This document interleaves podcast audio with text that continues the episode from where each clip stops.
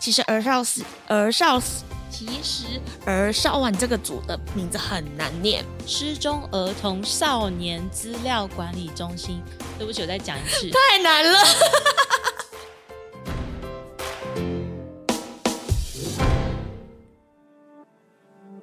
我是台湾人，我是木栅人，我是婚姻人，我是乡音，我是广告人，我是儿盲人，我是年轻人，我是婴儿郎。什么什么人代表我们隶属怎么样的群体？只要关心孩子，我们都是婴儿郎。Hello，各位朋友，大家好，我是儿福联盟的奶云。不知道你是第一次来到儿盟 Podcast 频道的朋友，或是过往曾经听过我们其他系列的节目，不论是哪一种，欢迎收听儿福联盟的新系列节目《伊娜郎》。这个节目呢，主要是想跟关心孩子大小事的朋友们，一起从孩子成长的环境、切身的议题，邀请各种不同领域的专家或好友一起来聊聊，或是分享一些你所不知道但可能会很想知道的服务故事。今天想要跟大家聊的题目呢，接续着之前的节目，我们想要来聊失踪的议题。这样，其实儿少失踪的形态有很多种。那如果有听过我们其他集介绍的协讯服务节目，就知道说，其实失踪这件事情不是只是走失或者是诱拐这些，还有像青少年的离家出走的。那今天我们要介绍其实是另外一种情况，我们内部其实称作善待。那大家可能现在听 podcast 频道的朋友可能在想说，哎，善待善待是什么？是好好的对待我的意思吗？我觉得大家可以先一面 猜一下，然后我们一一面来开始今天的来宾的介绍。那首先呢，我们要介绍的是安妮。大家好，我是儿福联盟失踪儿童少年资料管理中心的社工安妮。我觉得这一个名字可以列入那个那叫什么？最强之一吗？不是，是那个什么四十狮子、十狮子那种，类似，对对对，太难了，以后要跟他并列。好，那接下来刚刚我们有听到一个非常爽朗的笑声，我们欢迎王警官。大家好，我是新北市政府警察局板桥分局防治组警员王敏南。大家好，名字取这样多好，多好念。好，那接下来我们还有一位非常非常特别的来宾，是我们的江妈妈。大家好，我是。江妈妈，我有一个五岁的小朋友。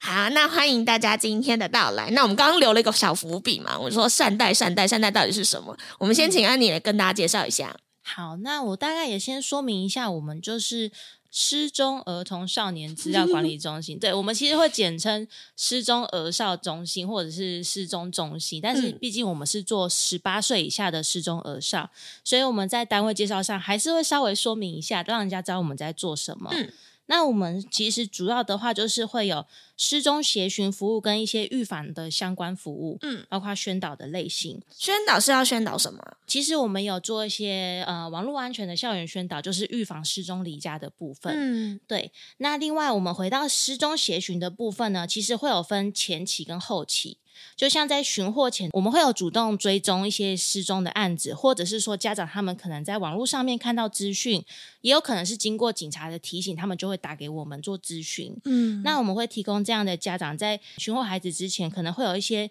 情绪的同理跟倾听，就是给家长一些情绪的支持之外，陪他讨论事情是怎么样发生的一些经过。那我们也会跟警察那边合作协寻的部分，因为其实协寻主要是警政人员在找。但是我们可以跟家长讨论的部分是，我们可以在网站还有就是协讯海报上面做公开协讯的动作。嗯，那通常一个个案要进入这样子的一个系统，它的流程会是什么？我们会从哪里接到这个讯息，还是他们就会打电话过来给我们？嗯，我们分两个部分，一个是我们社工，其实我们都会在网络上面看一些就是全国的协寻的资讯，他们会征求有大众一起来看有没有看到这个孩子啊，或者是有时候可能是成人的，不一定是呃儿少的部分。嗯，那另外就是警政署也都会每周汇报我们一些失踪儿少的资讯。嗯，我们中心会主动的寄发，就是简讯跟信函给家长，就是鼓励他们如果有需要可以主动打电话来，我们有免付费的咨询电话，也会有社工可以陪他们讨论。那就是提供我们刚刚我刚刚说的就是情绪的同理倾听。那有一些状况呢，是其实家长是可以跟孩子联络得到的。那我们就会讨论说，那可能了解一下当初孩子离家的原因是什么啊？那是不是可以做一些软性的沟通？那在失踪的部分，就是还有就是返家后的一些讨论的工作。嗯，那在善待的部分的话，其实善待业务就是指说未成年子女。遭亲属在未告知主要照顾者的情况下擅自代离的案件，嗯简称善代。嗯，对，就是擅自代理，在对方不知情的情况下，嗯那其实这个业务是由社家属委托，就是让我们专业的社工可以去陪家长讨论这些事情。嗯他们可能是在冲突之下，就是其实夫妻之间小至冲突嘛，偶尔吵架，然后就是选择把孩子带走。那大到就是可能在一些离婚的官司或者是家庭的一些拉扯之下发生这样的事情。嗯，所以他们通常都是通报到社家属这边之后，然后再嗯委由尔蒙进行处理嘛。呃，应该说是他们会去警政那边报案。嗯我们这边会知道的是，因为警政人员会通报给我们中心，那我们就会有专业的社工去跟求助者的家长做讨论，这样。嗯嗯所以通常比较多的会是呃孩子已经被代理的家长来接触我们耳蒙。对，或者是亲属比较多是这样的状况。是，对，那刚刚有提到说，警政单位其实接到通报之后，其实会有各种处理嘛。那通常我们第一线开始接到的时候，我们会有什么样的讨论吗？在警政受理未成年子女遭父母亲善代理案件前呢、我们一般在第一线会先了解案情的发生的态样，比如家暴、理念不合等等，甚至于有很多的金钱部分也有。那很多案件都出自于父母亲的争执、负气把孩子带走。那警方的角色只能依现行的规定，我们填写未成年子女遭父母亲善代离失踪人口的通报表，嗯。然后通报表填写这部分呢，我们先了解到底这孩子有没有被带出境，还没出境，我们先把关，那嗯。再传真给欧盟做一列管的一个辅导后面的相关的一些作为，嗯因为后面的后续他们儿盟部分会跟家属做一个辅导啦、沟通协调等等。其实警方也很无奈啦，因为有时候跟家属沟通，打电话确认孩子的平安等等，还是有接通，但是孩子不见，他就是要报案。那我们只是不能拒绝，因为失踪狗是不能拒绝受理的。这个程序过完之后，那我们就是会打电话说：“哎、你老公有报你失踪。”像我之前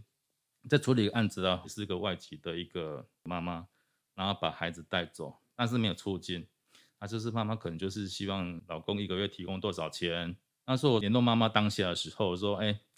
你这为什么把孩子带走？孩子安全吗？嗯啊，孩子安全啊，在我身边呢、但是你老公有报案，你知道吗？那妈妈就说啊，要他要报案的，对啊，这样的案子已经好几次了。爸爸报案，你社询，这样子来来回回的不是办法。嗯那最后我就还是跟玉桥联系，我不知道玉桥是谁。玉桥是我们的社施工工，，哦不好意思。那玉桥了解说，哎、这个案子之前我们有服务过，是妈妈的部分，那是爸爸来求助我们，爸爸是坚持要报案，你要报案也可以，但是妈妈还是有权利把他撤询，是希望他还是寻求司法的体系。来看看怎么沟通协调，好好的去沟通啦、因为我们没办法去协助任何什么，只是希望安慰他们，了解这个案情的状况，然后再转介这样子。因为刚刚王警官其实有讲到说，就是爸爸虽然可以报案，妈妈也可以撤询嘛。那这个中间的流程到底是什么样的情况之下，他就可以撤询？我有点因为孩子是在妈妈身上嘛，爸爸是看不到孩子，就是有时候会利用我们警方的一些公权力，就是希望能拦截啊，或是临检、路检做一个查询的动作、啊。那我们只是说，哦那家属就是要报案，我们也没办法啊、我刚才前面有强调说，我们失踪狗是一个为民服务的工作，我们还是会不得拒绝受理报案的、嗯，那我也做一下补充，就是其实的确这个状况就很像猫捉老鼠。其实我们很多案件都是这样子，两方都有权利报警，因为他的确这一方就是他看不到孩子，孩子对他也就是属于失踪的状态，对，因为对方拒绝让他探视，或者是说他真的找不到孩子。嗯那像我们在我们失踪中心接到这样的通报的时候，其实我们会比较多的是，第一个是了解夫妻或者是亲属之间发生了什么事情，他们的关系现在是怎么样，还有确认他们现在的资源够不够。然后另外最重要就是讨论他们未来对于这样的关系，还有对孩子的照顾计划是什么。嗯所以其实警方他们其实在前面帮我们做了一些呃情绪的舒缓，还有报案的动作，还有包括撤案的动作。后面就是我们接到通报的社工会跟家长这边做沟通跟。呃，了解一下有什么地方可以协助他们，或者是他们可能需要转接一些资源等等的。嗯，那像除了这一些刚刚提到的服务类型之外，还有没有什么案例是想要补充的吗？嗯，另外还有就是，可能有一些是保护性案件的，其实嗯就会变成是我们会有保护性的社工会去协助，包括可能像司法的或者是后续的一些探视的部分。嗯那最重要的是，其实呃，不管是哪一种形态的善待的事件，我们都会在过程中一直提醒合作父母友善共亲子这件事情。嗯因为就算今天这样子夫妻的关系的离合之间有拉扯，但是孩子是最无辜的。嗯呃，我常常会说，其实孩子他们有时候很单纯，但是他们也很敏感。像我要带孩子走，那你要跟谁？你要跟爸爸还是跟妈妈？那孩子通常只是以第一时间想到是，诶，我可能我跟爸爸有约一件事情要做，所以我就说我要跟爸爸。嗯他们很单纯的会说出他们的想法，但他们也很敏感的是可以察觉到其中一方的情绪。嗯有的时候可能像探视的状况，就是呃，今天妈妈交付了孩子，但其实他对爸爸还有一些情绪上面的拉扯，跟一些愤怒啊，各种很复杂的情绪，甚至可能会跟爸爸见面的时候玩的很开心，可是他知道时间要到，他就马上把脸就是拉下来，变哭丧的脸，然后嗯跟妈妈说：“哦，我不想跟爸爸一起玩。”就是孩子他们有时候会敏感到去顾虑大人的情绪，而去嗯决定做出我今天其实不是真的这样子想的行为。嗯。刚刚讲到小朋友其实是非常敏感，就像我们之前其实，在讨论友善共亲子的这一件事情，在这个过程中非常重要。但我觉得今天刚好也很荣幸有一个妈妈，当初是在怎么样的机缘之下认识我们儿盟，然后接触儿盟的吗？呃，原本我们是都住在一起，包含跟婆婆都是住在就那。是爸爸对你对对对对对，那其实爸爸已经有前一段婚姻，也有留下一个女儿，哦所以我们也就是大家都生活在一起。是但是因为爸爸的收入不高，一个月大概就三万左右，就是比较固定的薪水。那时候因为宝宝还小，然后我又请孕假，可是单靠爸爸的一份收入真的是不够养一整个家。后来大概在育婴假快结束的时候，我就开始工作，嗯。然后基隆那边的基本体起薪很低，就算我的工作是跟我当年在桃园娘家这边的工作性质是相同的，可是薪水一个月大概少了将近两万块，所以其实加一加，两夫妻可能要养两个孩子，两个大人还有婆婆，一个月不到六万块，真的是很克难，我只能这样说。嗯后来我发现不行啊，一个月两万八还是不够啊，怎么养？所以我就开始兼职的，可能批一些东西来卖啊什么的。那爸爸就开始不高兴了，他就觉得说，我应该要满足。他说两万八很高啊，你为什么还要再去弄一些无为 boy？可是两万八真的高吗？我其实很想要问他，你为什么会觉得两万八是合理的，可以养育孩子的收入这样子？然后后来就因为在三观上大家的理念不太一样，就一直吵架。然后婆婆后来也都加入战局，甚至最后一次吵架是她直接把我拖到我婆婆房间对着我骂，然后婆婆也跟着一起骂，就骂我说：“哦，你走火入魔啊什么的。”就是你会觉得说，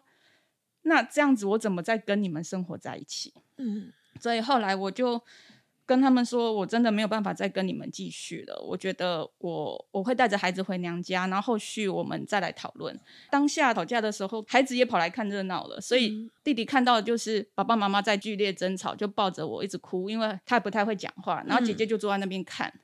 当下我就说我要走啊，我会带着弟弟走。那爸爸还说，那你为什么不把姐姐带走？嗯我就觉得姐姐不是我亲生的、我我怎么带走她？婆婆听到什么，她儿子会讲出说姐姐也要让我带走，那婆婆就很紧张的叫姐姐又赶快回房间去了，就说：“哎、你不要在这里。”这样，那我离开我家到到现在大概已经两年两个多月了。那爸爸来探视小朋友的次数大概就两到三次而已，因为在后来有提出离婚诉讼，这过程其实他也对我提出刑事掠幼罪，就是我擅自带走孩子这部分。后来三月初要准备判决了，他就开始有点发疯似的做一些比较激烈的手段，例如他就一直威胁说要把孩子带回去，然后开始就是对我跟踪啊，然后去散播我在哪里哪里的影片给我身边的亲朋好友，这样子，反正就是留下一些很不堪的字眼，这样到他自己定的要带走孩子的那一天。他那一天大概打了三四十通电话吧，然后所以我那时候就很紧张，我想说我怎么办？我不知道。然后律师就跟我说，不然你赶快去报警吧。他已经造成你这么大的惶恐，那你还要顾着小孩，你需要先去留下先先让你自己就是平静一下，然后有有单位来保护你。嗯，所以我就赶快去报警了。在报警过后，这个过程其实还需要一点时间，像申请了暂时保护令到开庭，其实中间就隔了两个月，所以我不知道。怎么办？就是这两个月我怎么办？所以我就开始去找一些单位。第一个单位跟我说：“啊，你就卖差呀，就是不要理他，你小孩也不要给他，就这样。”然后安抚我的情绪，告诉我说：“啊，那个绿幼罪不会成立啦，你放心啦。”就是就安抚我的情绪。当下我是真的哦，好听了自己觉得很踏实，讲说好，我就不要怕他，然后我就顾好孩子就好。可是回到家之后，他爸爸电话还是一直来。所以，当他电话又开始来，我又开始陷入焦虑了。我就觉得啊，怎么办？怎么办？所以我又去了第二个单位。那个单位他们的立场比较比较友善一点。他说：“其实这样看起来，爸爸只是太想念孩子了，还是你要不要试着让孩子让他带回去？”我当下其实是傻了的，怎么会是这个结果？后来也告诉我自己说，是不是我自己太过于敏感了？其实事情根本没有没有想的那么严重。然后一直到。回家了之后，诶，这个单位又打电话来给我，就说他们想一想，为了安全起见，所以他还是帮我再通报另外一个单位，就是儿保的部分。那那时候因为我在报警的时候，他们就看着电话一直来，一直来，就爸爸也是一直在不停的夺命连环扣。其实警方那时候就跟我说：“你封锁他吧，因为他打来你就紧张，那你都申请保护令，如果你又接他电话。”那你就暴露你的行踪，不是把你陷入另外一个危险，我就不知道怎么办。然后，但是警方就说，但你要记得哦，如果你封锁了他，他可能就会去报失踪。然后我就说，那我到底该怎么做？警察就跟我说，反正程序就是这样，然后你就听我们的做。因为警察局离我家很近啊，大概两百公尺，所以我想说，就算真的发生什么事，我用跑的都可以找到警察来帮助我。这样，所以我就真的就不接他电话。果然，那两天后吧。我就接到基隆的派出所打给我说：“啊，李先生通报孩子失踪。”那警方也很可爱，他就笑一笑，他就说：“阿是发生什么事吗？”他说：“小孩呢？”我说：“小孩现在在上学，过得很好。”然后我有跟他说：“因为我前两天有申请了暂时保护令，那因为开庭还有一点时间，所以我这边的警方是要我先暂时不要接他的电话，这样子。”然后他就说好，那他知道了，他就告诉我说，哎，那我可以做怎么样的程序去撤掉这个案子？那天孩子下课，带着孩子再进我家那个派出所，然后警方看到我就笑了，就问我要做什么，我就说他爸爸报失踪了，然后就说好吧，来吧，我帮你撤案吧。然后就因为这个过程，所以后来那个。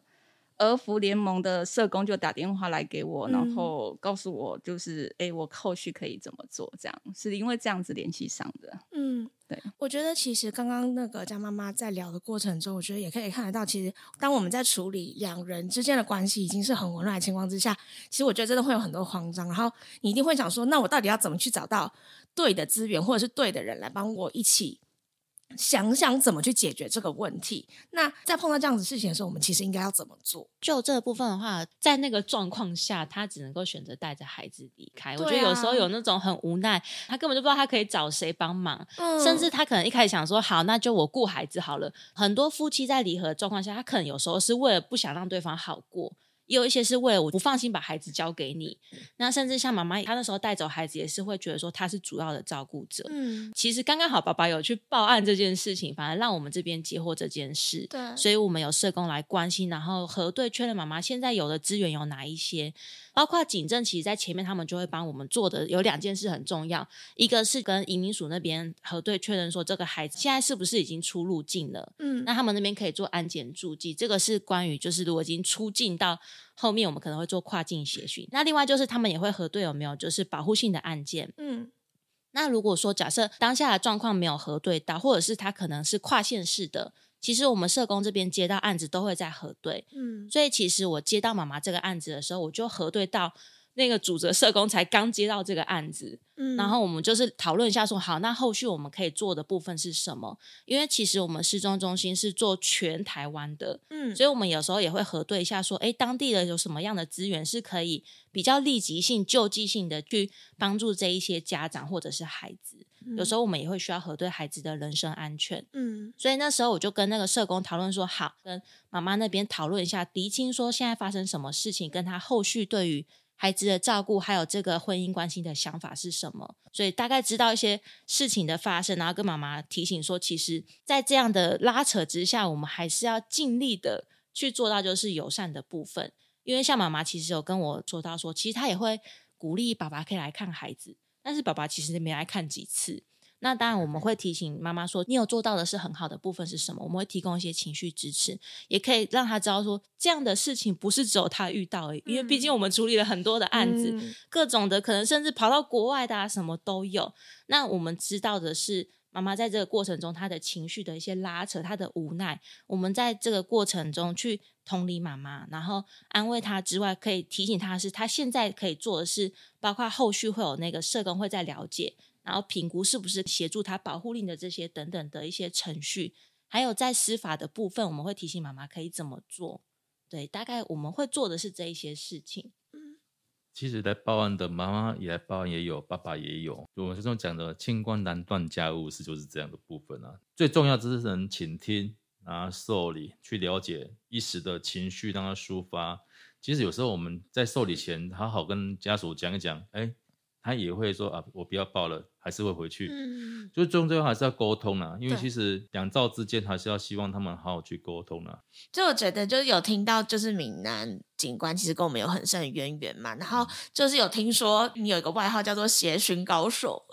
其实协寻高手是当初在警政署的招募司龙口查询指导小组的成员，他是全国就有兴趣的来报名。嗯，全国只挑四个，嗯，四个。那目前四个就来自各县市。然后去警政组做一个比较专业的训练，包含的查询技巧、一些相关的资料去做一个比对动作。嗯，那受训完之后，再回到各县市当种子。那目前这四个受训的人只剩我一个还在这个工作的职位，因为有的可能就调单位啊、调组别等等，就没在这群工作路上。回到我们工作的。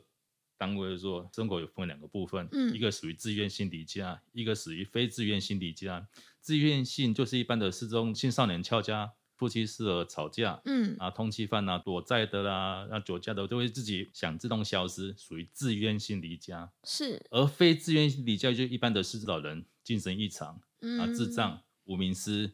然后弃儿、入岛病人、游民等等的其他，啊，最还有一个收养、出养。长大之后要回到原生家庭的，这个也是名这个是属于我们非自愿性离家。那我工作就是大概样态。嗯，有没有觉得是在你这个过程中觉得比较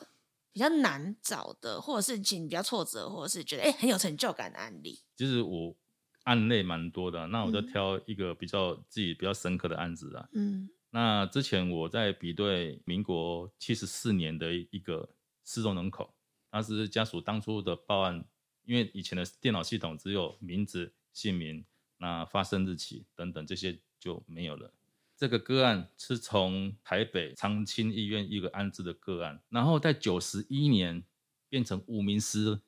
因为他是在院内，可能就是从高处摔下来，入党变成无名尸。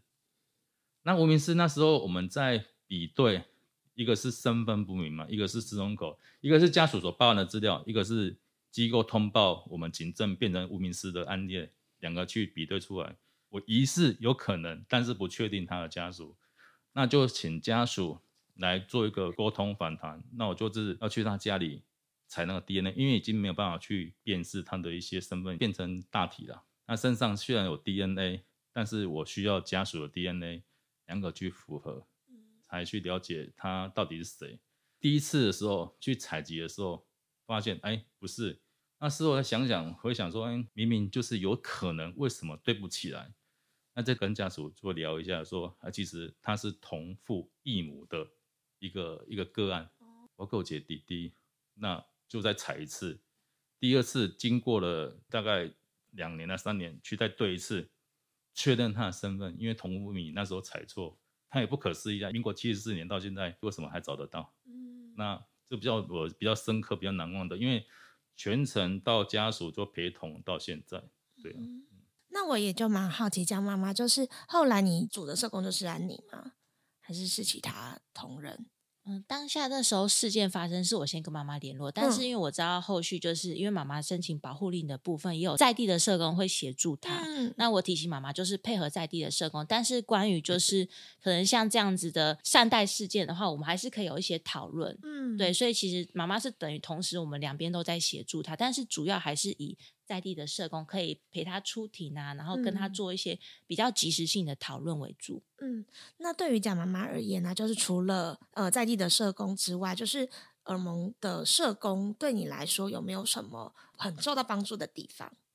其实当时黄社工就安妮，她第一通电话打给我的时候，我一个人在南头的一间庙外面。哎，你不是在台北？我在桃园。可是你说你可以想象，一个妈妈已经走投无路，然后已经就只剩下说，我我去求神问卜，因为有人告诉我说那个庙很灵验，你可以去求他。然后那个庙还只有晚上才能去，所以我就一个人开着车在南头的山上等。然后那时候刚好在等时间，刚好安妮在那时间打给我。嗯，所以他打给我的时候，我有一种哎，是因为这个庙很灵验嘛？刚好神明派了一个一个好像光明灯一样要来帮助我。因为一个人坐在车上，嗯，然后那个地方说真的我超级不熟悉。黄色公就打给我的时候，就开始跟我倾听，然后跟我了解说。哎，到底是发生了什么事情？为什么会走入到呃失踪，然后到后续还有家暴的部分？嗯，那其实聊完了之后，我觉得黄社工他给我了我很多鼓励，然后告诉我说，其实听最多的一句话就是“妈妈你辛苦了”。可是有多少人真的去了解整个事情发生的经过，然后可以给我一些方向？所以那时候他也告诉我说：“那你放心啊，他了解，然后后续会有在地那边的另外一位社工会跟我联系，就感觉自己是真的好像肩膀上有武器了，就是有有人可以帮助你，而不是就是都是我自己一个人，然后踏入某一个中心，踏入某一个单位，然后自己去报警，什么都是自己。然后他告诉我说，后续他都会陪着你，只要你有需要，你跟他说。嗯，然后后续真的在一直到现在。”呃，杨社工那边也一直都有持续的在问我，所以那最近的情况，然后还有安妮这边也是，所以我就觉得真的是神明灵验的吗，还是就是也也是真的啦，就是觉得也庆幸自己有去做那么一些努力，然后让让这些单位看到我自己。嗯嗯，生命的使者安妮，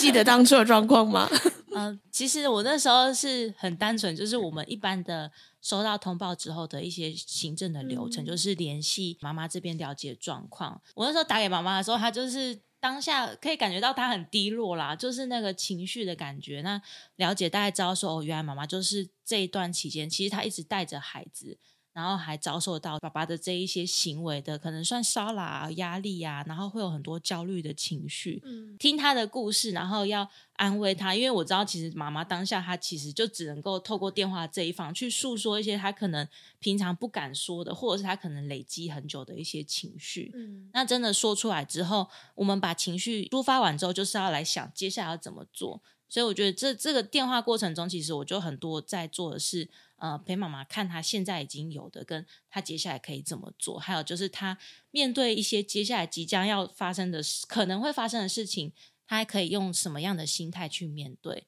那甚至更远的是，关于孩子未来的时候，可以怎么样去跟对方讨论呢？还是他可以做一些什么样的准备计划？嗯，那目前在妈妈跟小朋友现在状况，一切还好吗？嗯，状况都还蛮好的，对对，就是。孩子可能还小啦，所以还是还是在处于天真可爱，然后开开心心的状态，对，都还很好。嗯，那在经过就是跟安妮的聊天啊，或者是讨论啊，获得一些支持或是资源之后，对你来说有没有什么样的调就是改变？呃，其实刚开始离开他们家的时候，其实还是会有一些，可能是不甘心吧，或者是因为毕竟一个人这样子带着孩子，可是。一直到后来跟安妮这样子这么多次的沟通，然后有一些想法上会有一些改变，然后也比较不会那么负面了。知道说其实不管我做什么决定，都会有很多单位在帮助我，然后也会更去看待说，诶，把事情往好的方向去想。也许爸爸那边只是太想念孩子，或者是也许他也是可以试试看来当主要照顾者这部分呢什么的。就至少我会觉得自己。跟孩子不会再受在威胁当中了，然后觉得要用以对孩子最好的方式去跟他谈，看看怎么合作，然后让孩子说不要说未来的路上只剩下妈妈。嗯，对我觉得其实我还是很希望说爸爸可以怎么去参与，不管是用探视还是由他当主要照顾者，其实我觉得都是方法，只是说现在至少我知道我有哪些管道可以让我不用再单独。想破头不知道怎么方式去跟爸爸沟通，至少诶，社工也许可以帮助我们，或者是当一个中间的桥梁，怎么去去让我们两个达到一个对孩子最好的方式。嗯，因为其实大部分的爸爸妈妈都是爱孩子，我们也希望说，其实孩子可以拥有两边的爱是最好的。可有的时候我们就是不知道那个方法，我们也不知道该怎么做。然后当你身上没有你所谓的武器的时候，你就会觉得说，那我是不是逃离这一切，然后保护我自己，也保护我的孩子，就是最好的？但其实当你有了这些的时候，你就知道说，哎，你好像可以多踏出那一步，然后去面对它。那刚刚其实也有谈到，就是蛮多跟友善共亲职相关的内容嘛。那安妮这边有没有想要再补充的吗？呃，我觉得很多的夫妻他们在离合的过程中，他们可能有的时候是想要保护孩子，他可能就是选择离开；有一些是逃离，甚至有一些是愤怒攻击对方的。嗯，但是大家一定要记着孩子的部分。嗯，就是很多的家长他们会选择用他们的亲职去攻击对方，抢夺孩子。但是他们有时候却忘记了，他们的亲职就是，就算今天孩子没有跟你在一起，也不会改变你们是父亲或母亲的这个角色。嗯，那我觉得，既然你前面你要用亲子去攻击对方，你也要记得，对孩子而言，你的亲子的责任是什么？但是其实很多夫妻，特别在这种争执啊、拉扯过程中，他们会忘记这件事情。透过我们可能多了一些资源单位，可能社工啊，甚至在警政一开始的协助，会提醒他们说。你不要忘记你的孩子，孩子们是无辜的。然后你们可以做的是什么？那其实，在我们服务很多的案子后面，在比较尾声的时候，甚至像妈妈今天分享，她从一开始的害怕、担心、想要逃离对方，然后想要保护自己跟孩子，到后面她开始可以试着去信任，说也许爸爸不会伤害孩子。嗯，虽然说她不确定孩子被照顾的好跟还活着的概念那个一个差距，但是至少她已经开始可以去放心说。就算今天孩子是跟爸爸在一起，我可以试着做这件事情。那这个转变不是这么简单的，就是除了需要妈妈她自己愿意去改变她的心态，然后还有配合我们社工跟她的讨论。嗯，那我觉得很鼓励很多，如果遇到这样的事情，可以试着找身边的资源，然后也去想想，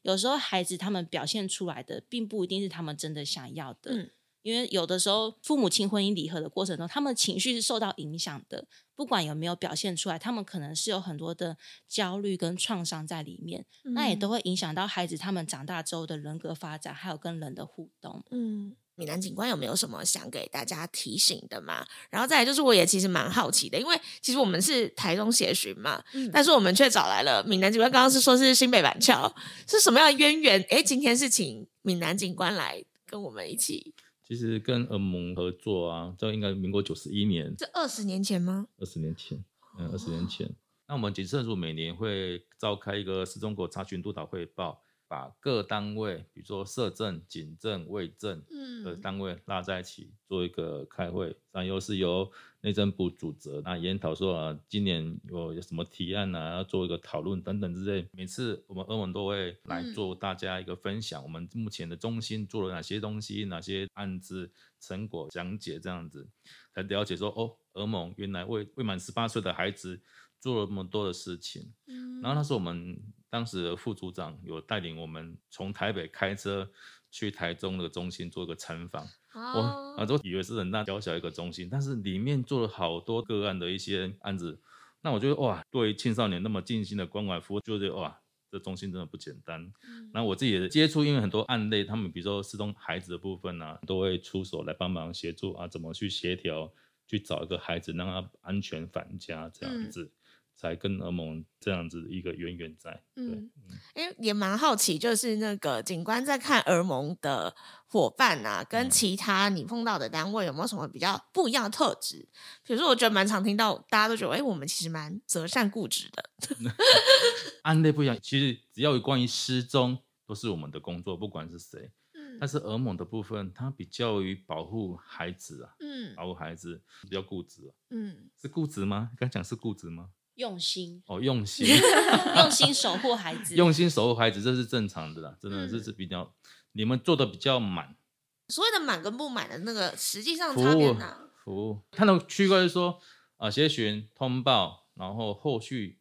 有没有关怀辅导，我们看不到。哦，我们看不到这个区块。那俄蒙部分我们看得到它的后续的东西，嗯，对啊，就是会有落差，会有落差，差很多的。听起来比较多，之前的合作主要是在失踪协寻的部分嘛。那像是比如说在善待的状况啊，会有再回头会需要跟警政再多一点联系的时候吗？警政比较在前端的，那但是后端是你们，就是比较有希望你们这样。后端就是跟家长还有跟孩子的部分，就是我们社工去做。但是有一个状况就是他反复去报案的，那时候我们就会有 交集了。嗯，但当然我们也是社工在跟家长沟通的时候，也是会提醒他说，其实你这样子就是猫捉老鼠。那你们要不要干脆就是好好的去讨论你们之间的婚姻关系，还有后续对于孩子的计划是什么？然后。一起合作当孩子的父母，而不是彼此的敌人。嗯，对。那其实孩子长大之后，反而他还有一些资源可以有一个另外去处。嗯，那我也想说，每一个案子他一个后面都有主责社工，可以请社工来做个协调，